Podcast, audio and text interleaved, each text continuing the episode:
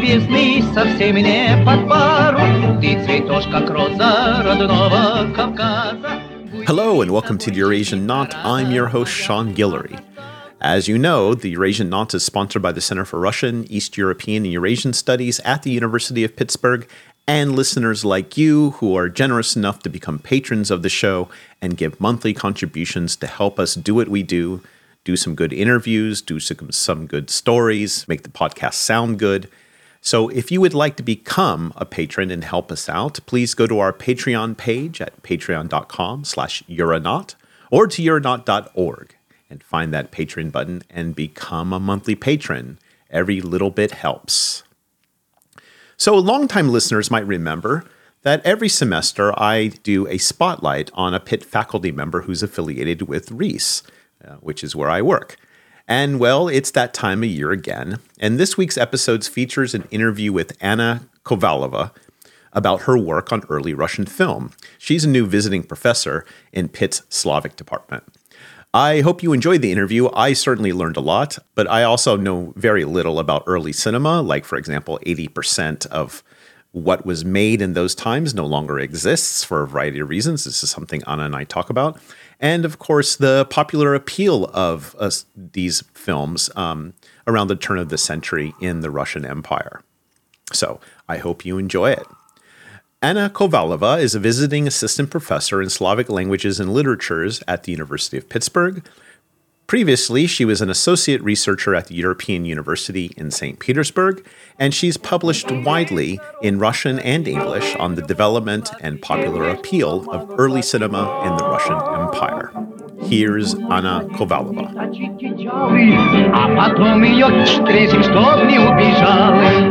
So, just to start our conversation, I'd like to have you introduce yourself. My name is Anna. I'm a new visiting professor at the University of Pittsburgh. And and what do you what do you work on? Uh, so I'm going to be at the Department of Slavic Lang- Languages and Literatures, and uh, well, but basically my main area of research interest is early Russian cinema. And and what what got you interested in that? Like why early Russian cinema as opposed to any other period? A very practical and a bit silly reason is that I've started working on uh, history of Russian cinema, and uh, you know, like as an accurate person, I started from the very start, and I got stuck. I never got a chance to go any further because I saw that there were so many uninvestigated and interesting things inside the early period. So I just wanted to stay there and work on them. Is is there something? I mean, besides the fact that maybe there hasn't been a lot of work done, there's lots of questions left to answer. But it, was there something in particular that just caught your attention, like caught your interest? Well, at at, at first, I think uh, the the whole atmosphere of the earliest period seemed to be very charming because people were so excited about a new art coming, you know, like from nowhere. It's just that because people thought that there would always be like theater, painting, and literature and music, and nobody knew where music started or when literature started. Like, and so it was fascinating when when once in a thousand years like a new art appears so it, it, it was a miracle and i think it felt so magical both for people who worked in the movies and for people for who went in the movies like for the viewers. So yeah and i i really liked this feeling of creating um, something new and fantastic. So i wanted to know how people felt. So that's why i started investigating history of movie theaters. And that was my first step and then i went forward to history of film production. You know i actually this this uh, intersects with with an interest that i've recently developed and that is how people reacted to um, to sound to new sounds. Now granted i know early cinema is is silent in terms of it but but nonetheless it is this new technology. People have never it like you said it's, it's brand new. People have this experience what are some of the things people felt or experienced when they first encountered this new form of entertainment? Well, first of all, I think I'll have to uh, correct you a little bit. So, Sure. so all historians of early cinema, like not only Russian cinema but globally, all they do is they're trying to correct two mistakes, like two stereotypes to rid of them, and and they never succeed actually.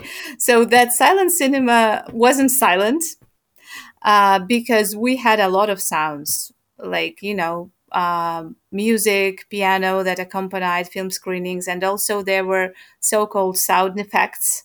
For example, uh, if there was a train on the screen, they would try to imitate like the sounds of the train, and they would try to imitate the sound of rain. For example, they will be using peas for you know like uh, just when you kind of shake peas something it, it makes a sound that is similar to raining so Right. there were all, all sorts of sounds and and the other the second stereotype is that uh, early cinema was black and white it wasn't so all the films were tinted or toned so you probably saw this you know like um, bluish or greenish early films.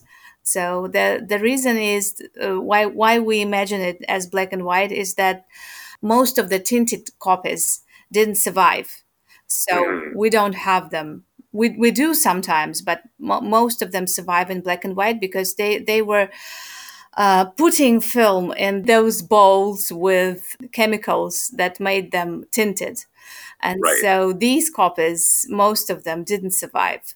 That, that's that's why we imagine them black and white. But those people who went to the movies, they actually saw tinted movies, so they didn't imagine the world of cinema as something black and white. It, it was full of colors and full of sounds, and that's why even more fascinating uh, area to be in. Huh. Well, I, I, I completely stand corrected. So so how did people like react to this then? Well, there were all sorts of reaction. Of course, uh, as always, when something new comes up, there are always people who are not happy about it. And uh, for example, many people from the theater, they didn't like the popularity of the movies because they saw that they thought that maybe cinema would destroy theater at some point, and they thought that movies were not intelligent they were silly and they were preventing people from you know like getting something from the theater or from literature from proper arts. So but most people of course they they were excited and uh, actually they i think they never were afraid of the theater. Another stereotype another myth is that people were afraid of uh, you know like of this coming train uh, and th- so they, they were screaming or you know like leaving the those movie theaters. So now film historians they they think that it's just a myth. So actually it, it didn't happen that way. So they they they liked the idea at, at the very start. And also um, maybe it's also important that um, actually children were basically allowed to the movies and uh, that that's why there was a whole generation of people like you know who were born at the turn of the century who were able to get this experience from the very start because they were not allowed in theaters but they were allowed in in in cinemas. And ma- many of them uh, became those uh, you know like famous splendid film directors like Walt Disney for example he was inspired by these early silent movies and then he recreated many of them on on his in his own movies like the Snow White is basically it, it it's very much like the old Snow White who no one knows today, but we can see that they are very similar. And also, since children were allowed, then women were, also had this freedom to go to a movie theater whenever they wanted, whenever they had, you know, like a little bit of cash, because you can always bring your child with you. uh, whether you are a mother or a grandmother or you are a nanny. So it was the whole new culture of movie going for women and children. I like that this idea too. So was it affordable then? Even though this was a kind of new technology, was it affordable to a, a large segment of the population? Yeah, that's another fascinating thing about that is that there were all sorts of prices uh, for tickets and that's why there were all sorts of people coming into the same movie theater. And people even said that there is no other place in our city where all these people could meet because they were very expensive tickets uh, and people from nobility or very rich people they would buy these tickets and sit fashionably and uh, but they were very cheap tickets and at the same movie theater. So that's why, you know, like um, a maid could be at the same movie theater with people who would be much richer than her mistress, for example. And, and there could be a minister of enlightenment and a prostitute at, at the same, you know, like at the same space, watching the same movie, getting the same experience. So it was a, uh, a triumph of democracy. So would you consider this um, because you know historians talk a lot about how this is the age of the development of mass media right? Newspapers you know pulp literature uh, lower class forms of theater. But as you said here you get an interesting class mix whereas those other forms of entertainment tend to target various classes. So would you say that the, this the film film the development of film is really the first kind of real mass entertainment medium? Well, that, that that's an interesting question. I, I never I never thought about it in that way. Uh, is it really the first? Well, probably the very first uh, experience of such kind is uh, pre-cinema. You know those magic lantern performances, which were also very affordable and uh, so the target audience was also diverse, really diverse. But um, and that's why sometimes pre-cinema is considered to be like the beginnings of cinema. So yeah, but but many people do not agree. They think that it's a it's another area. Like we should mix these two things. But I think that the influence of cinema was obviously stronger than uh, that of Magic Lantern shows. Well, let, us step back and talk a bit about the development of, of early Russian cinema. First off, I'm curious, uh, what are the what's the time frame for early Russian cinema? So actually, it's really difficult to to say because all many scholars think one way and some scholars think the other way. So the easiest thing is to say that um, at the end of the early, early Russian cinema is 1917 because that's the year of the October Revolution. And so some people think that, that that's the end of early Russian cinema. But, you know, as things progress, the borderline for early Russian or not, you know, like it changes. So and some some people even think you know really think that uh, the end of early cinema is world war ii not only for russian cinema but world because it's natural because now we are on the in the 21st century and that's why you know like early that means something that was a while ago and this was a while ago so why why don't we call it early? So yeah. Well but basically either 1917 or 1919 uh, when private tutors were disappeared from the empire. Because uh, basically after the revolution the tendency for the new government for the bolshevik government was to capture all the film production. But for some time there were still private studios um, the, so they they were not uh, it wasn't easy to you know like to just to destroy them all at one at one time. So till 1919 they still existed.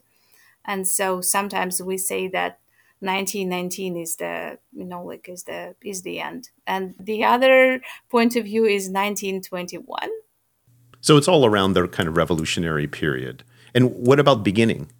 Um so the beginning the beginning is there are two ways of interpreting that. So the first films were shown in russia in 1896 like in the rest of europe i think.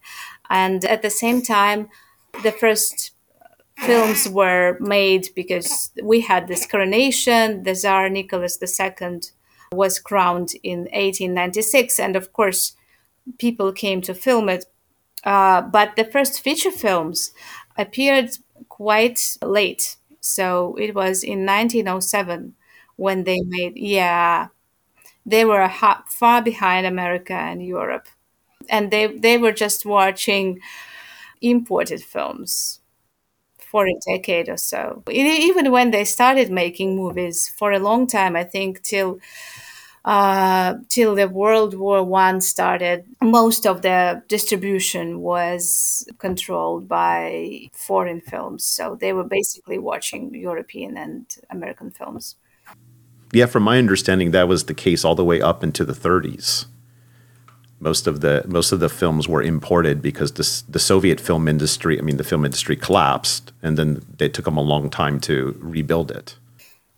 Well, I, I, would disagree with that. I think in, in the 20s, they already had a, maybe like in, in mid 20s, they would already establish a rather competitive film production. And also, there was a period after mid and late 10s, it, it would also be a very strong and productive filmmaking in Russia.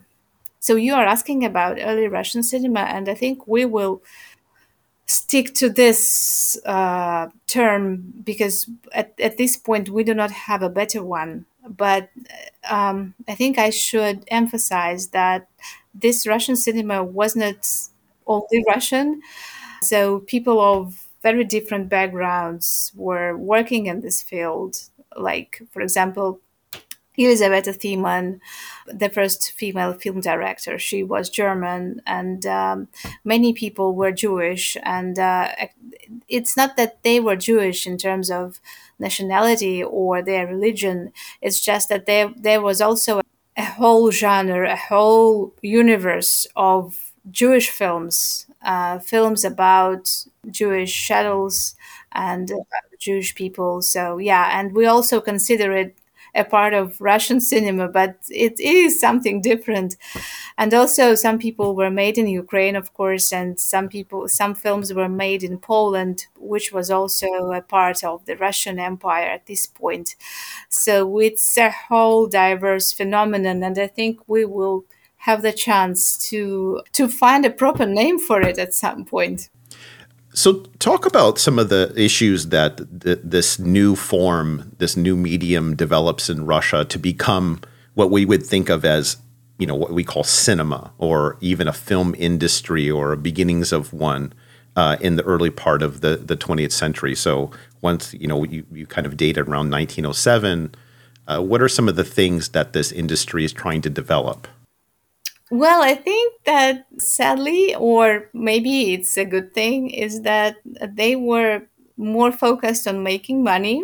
They didn't see creation of the imperial cinema as their challenge or as their aim.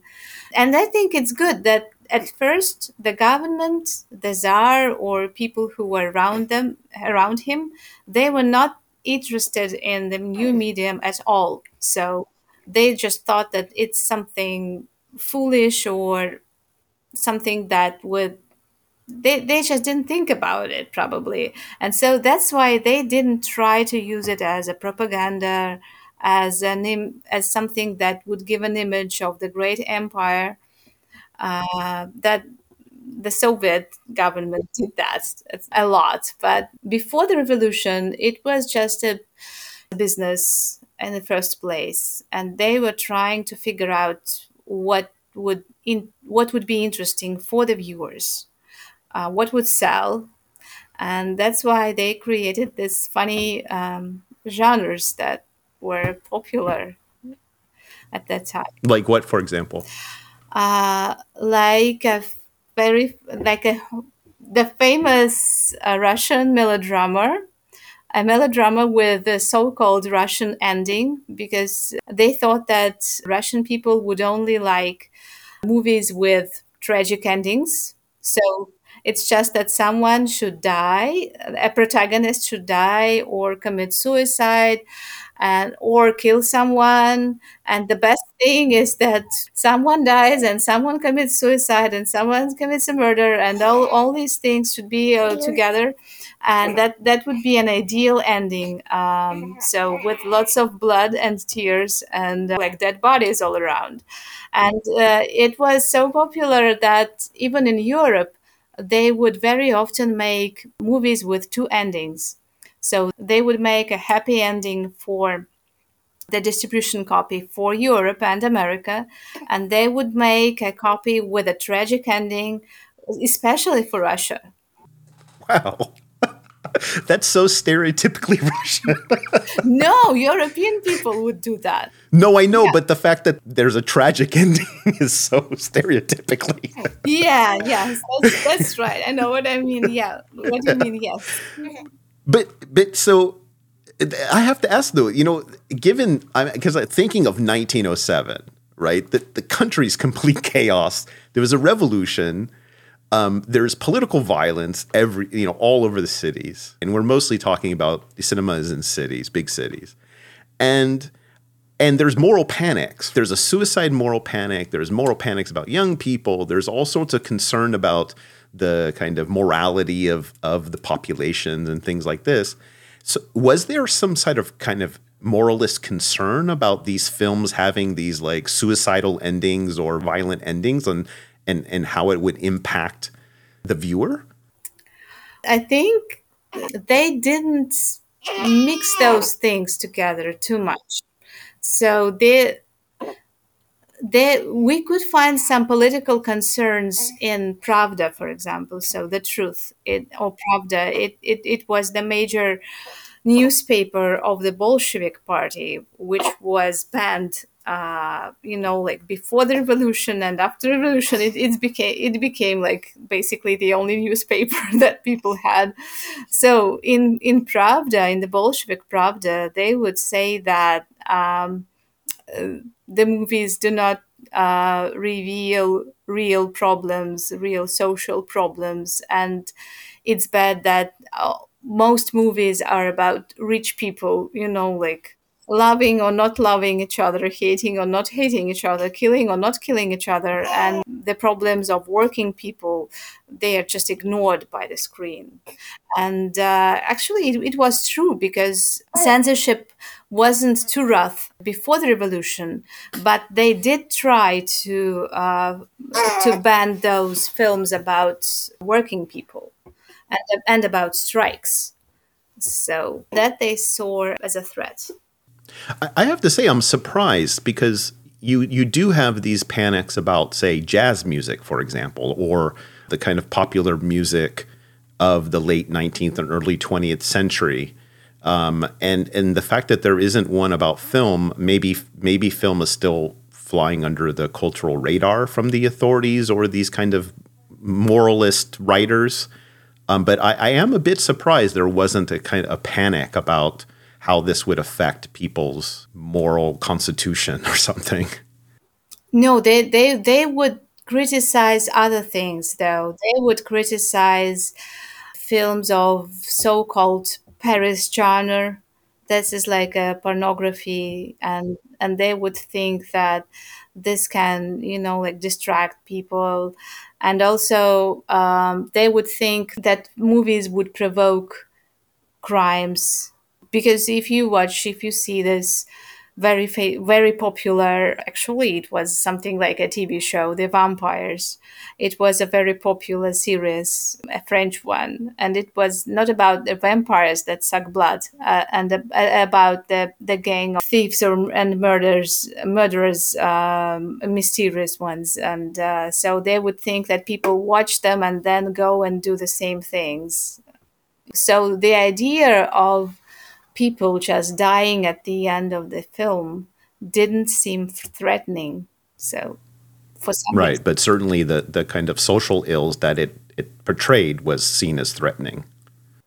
yeah, but like more direct things. Like you know your usual kind of sex and violence and how it's going to influence Yeah, people's behavior. Right. That's right. Yeah, sex and violence. And also, they didn't like when something church related would appear at, at the screen, religious things. That, it, it, that, that could also be troubling. For example, they didn't allow Jesus Christ to appear on the on the screen. So that this is our band superstar, because we could see Jesus Christ in so many things produced in Europe and in America. But when these movies would come to Russia, they would try and cut off all the images of Jesus Christ. So I know you you work on on the role of women in this early industry. Uh, tell me a bit about the, the place of women and and what kind of opportunities film provided for them. Yeah, well, you you know, I think everybody knows that when something new comes up, it's easier to squeeze in this field than to to be in the field where everything is already established. Uh, that's why women rushed into this um, industry, into this new uh, whole world of opportunities uh, right from the very start, and um, they were uh, mm, very much in demand in editing. So mm, actually, most editors were women, and uh, probably they thought that this job demands accuracy, and that's why a woman can do it. You know, like no no worse than a man. Uh, but very soon it, it became clear that an editor is someone who contributes to the film quality. So some of the female editors who started before the revolution became world recognized film directors like Elizaveta Svilova, for example. She started like a basic editor. And uh, of course, women were actresses. That's uh, that's something obvious. And another field where women's labor was very much appreciated is screenwriting. So they, they thought that women don't have much to do at home. Why don't they write a script? Anyone can do it.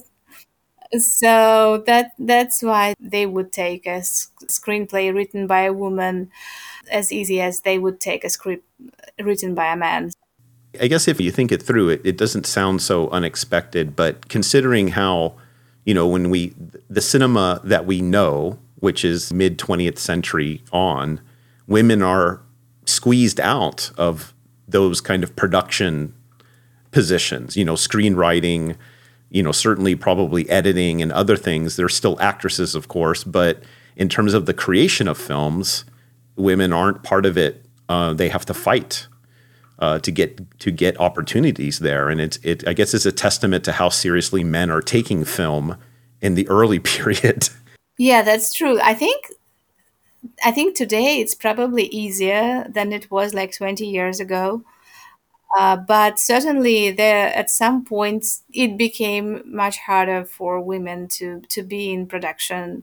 So it was a shared world, I think, in the earliest period. Then it was more captured by men, and then women became to you know like to come back to film production, something like that.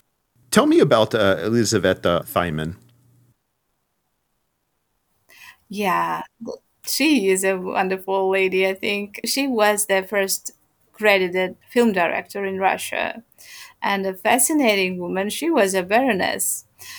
And she also was an actress, and she she was a co-director of the film about Leo Tolstoy. So she was a director, and she played his daughter. And it was a very uh, scandalous film, and actually it survived, so everyone can watch it. If you are interested, you can see uh, Elizaveta in, in this film. And uh, she was a very influential lady. She was the wife of a prominent Russian producer who created the famous Russian Golden Series, it was a studio very famous at that time. And so everyone who is interested in that knows it. And uh, today, some historians think that maybe her contribution to this film studio was all, no less than her husband's. So they worked together, and everyone knew that she was a great force. And uh, the the funny thing is that for many years, film historians thought that she died in 1926, so quite quite early, quite uh, soon after the revolution. But uh, thanks to the fact that some of her family moved to the states, now we know that she died in the 70s. So really, yes. That's that's I, I bet that's true and uh, so Peter Bagrov, another historian of Russian cinema, and I, we found uh, her daughter-in-law. So she still lives here in Ohio. So, and we were able, I mean, the daughter-in-law of Elizaveta Thiemann. So she shared some photos and uh, correspondence with her. And so that's why we we were able to reconstruct the biography of the first Russian hmm. females. Did she uh, did she immigrate to the United States? Uh, no, she didn't immigrate. She she lived in Italy, but her hus- her son did. So. Oh, I see. Yes. And why was it assumed that she died in 1926? Uh, because her mother died in 1926, and there were some re- some reports about her death and about the death of the woman of the same last name who con- who were in films, who made films, and actually her mother was also involved in filmmaking. So that's another woman who contributed to like to early Russian cinema, and that that's why it was mixed up. This is a fifty years. Did she just fade into obscurity? Did she not work in film after immigration, after she left Russia? Or I'm baffled by the fact that she lived another 50 years and nobody knew until recently what was she doing? Yeah, that I, I also felt this way. I, I, I would never think that it could be that way. But in the 1920s, she did try to contact film people in Europe and uh, to find a way for her to to work and to find some you know like either employment or a way to start her own new film business but she didn't succeed sadly and so, yes, she was just living in poverty. And that's very sad. We, we wrote an article about about her. It is now published free access on on the Women Film Pioneers database. And there are some extracts from her letters to her son. Like she's writing that she wanted to commit suicide. She wanted to howl like an abandoned dog. And the sad thing is that in this family, they even didn't know very well about her work in Russian cinema. They would just think that she was a bit like a toxic, abusive mother who doesn't want to do anything and always complains and always expects people to work for her. They thought that, that she didn't work a day in her life. So when we told the story, you know, like to the daughter-in-law and and her children, they were also amazed and they they said, "We understand her better now." Thank you. That's really incredible how the family themselves had no clue what her, you know, what she did and what she contributed to. It, it's it's really it's really striking how much you you have to recover of her life. It just fallen into obscurity. Um, what is your favorite film from the period and why? Well, there, there was a very interesting film to my mind called The Woman of Tomorrow. And uh, it, it was created by the writer Alexander Voznesensky, who was a prominent screenwriter at the time. And it was a real feminist film because it was about a strong woman doctor and actually in this film everything is quite the opposite to what we would find in a typical melodrama so there is no russian ending so nobody dies the plot is that we have this strong woman doctor and we have her husband who is of course that's a typical conflict. So he's not happy about having his wife too much focused on her career. So, um, and at some point, he finds another woman. And so she gets pregnant. And when her delivery comes, it's really bad, you know. Uh, so she's going to die, and the doctors don't know what to do. And so now they think about inviting this famous woman doctor to help her. And so the woman doctor comes to help her husband's mistress to get through her delivery. And when she realizes who is her, then she, of course, she's stuck, but she decides to be a doctor and to save her and to do her best. And then, even when her husband comes, she thinks that this woman needs his support so she asks him to be with her so that he could help her to survive and to, you know, like to deliver all right. And so she decides, although the husband, of course, he wants to stay with his wife, but she wants him to be with this other woman. And then he does commit suicide. So we have this Russian ending, but it's not the end. So the end is that when she knows that the husband killed himself, she decides to start a new family with his mistress. Uh, I mean, not sexually, but she decides to raise his child with this woman. And so they, they start this very modern lifestyle. So oh, two women and a child. And, and that's the end of the film. So there is something tragic about it of course but it's it's but liberating as well yeah but liberating and and a positive outcome we, we can see that so that was a very unusual production and luckily it survived because about 85% of early russian film production is lost so we basically we would expect it to be lost but it survived and everyone can watch it the high percentage of films that are lost is that just because of lack of preservation or is there a reason like a, a main reason well, it's it's not only the case for Russian cinema. Uh, so it's European and American cinema has also not survived very well because people they did think about film preservation, but it, it took them decades to figure out how to preserve films and to find funds for it because it's it's an expensive thing. And at that point people think that we should make a film we should distribute it we should get money and then we should just get rid of those old prints because they just take take space and they don't give us any anything.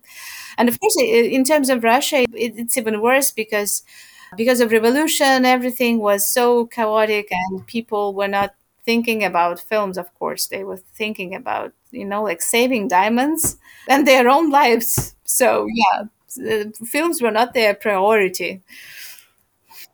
Going back to this very modern theme and in some in some ways cutting edge theme of this woman of tomorrow film you know this is a period of a lot of in the, in the russian artistic literary world right? This is the silver age this is the time of experimentation you have a, bunch of new modernist forms, uh, both in art and in literature, poetry, etc. How does film? How would you fit film in that silver age moment? Do you, does it belong there, or is it something that's separate? I think I think it, it does belong, and uh, in in the silver age there were two main directions: uh, symbolism, or we could also call call it modernism, and there was also realism that was inherited by this 19th century tradition of, of Russian literature like Tolstoy and Dostoevsky.